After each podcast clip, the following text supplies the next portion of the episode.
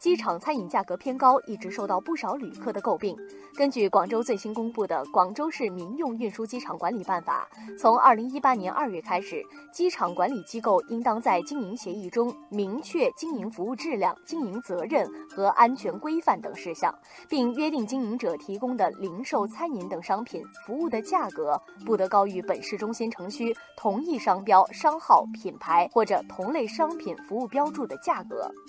消息一出，不少网友纷纷表示支持。网友楠楠用自己的亲身经历说道：“非常支持，上次在机场吃一碗面就要五十块钱，非常不合理。”网友音容丸子说：“早该如此，以广州机场的客流量和交通便利程度，有实力的餐饮企业具备规模效应，同等价格水平一样有钱赚。”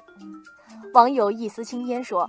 这个问题存在太久了。”有形的手和无形的手相结合，双管齐下治理，期待这个问题早日解决。网友 A 卡卡也表示乐观，他回复说：“起码是有人管了，至于效果如何，那就要看力度了。”不过，网友四哥也有不同的观点，他认为类似的规定看过很多次，可执行起来恐怕是不容易。租金这么高，卖价能便宜吗？价格需要政府管理，也有市场自身调节的问题。哦，确实，机场餐饮价格高的一部分原因就是羊毛出在羊身上，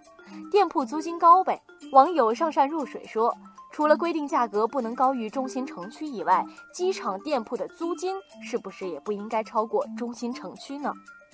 网友一霞举了个例子，类比道：“这就像房地产调控，不限地价限房价，治标不治本，最后还是会产生别的问题。” Oh no！不管效果如何，这一办法的出现还是给网友们带来很多期待和点赞。不少网友表示，希望这项规定的辐射范围能更大些，政策规定更系统、更详细一些。网友既是小白说，景区内的餐饮价格也很高，这项规定应该覆盖到全国各个景区。网友破壳桥也说，类似的问题不仅存在于机场、火车站、高铁站也有，希望这一解决办法不仅用于广州白云机场，还能在全国推广。网友西门黄说：“政策的出发点啊，确实是站在百姓的立场上，挺好。但是在权衡有形的手和无形的手之间，还需要好好拿捏。”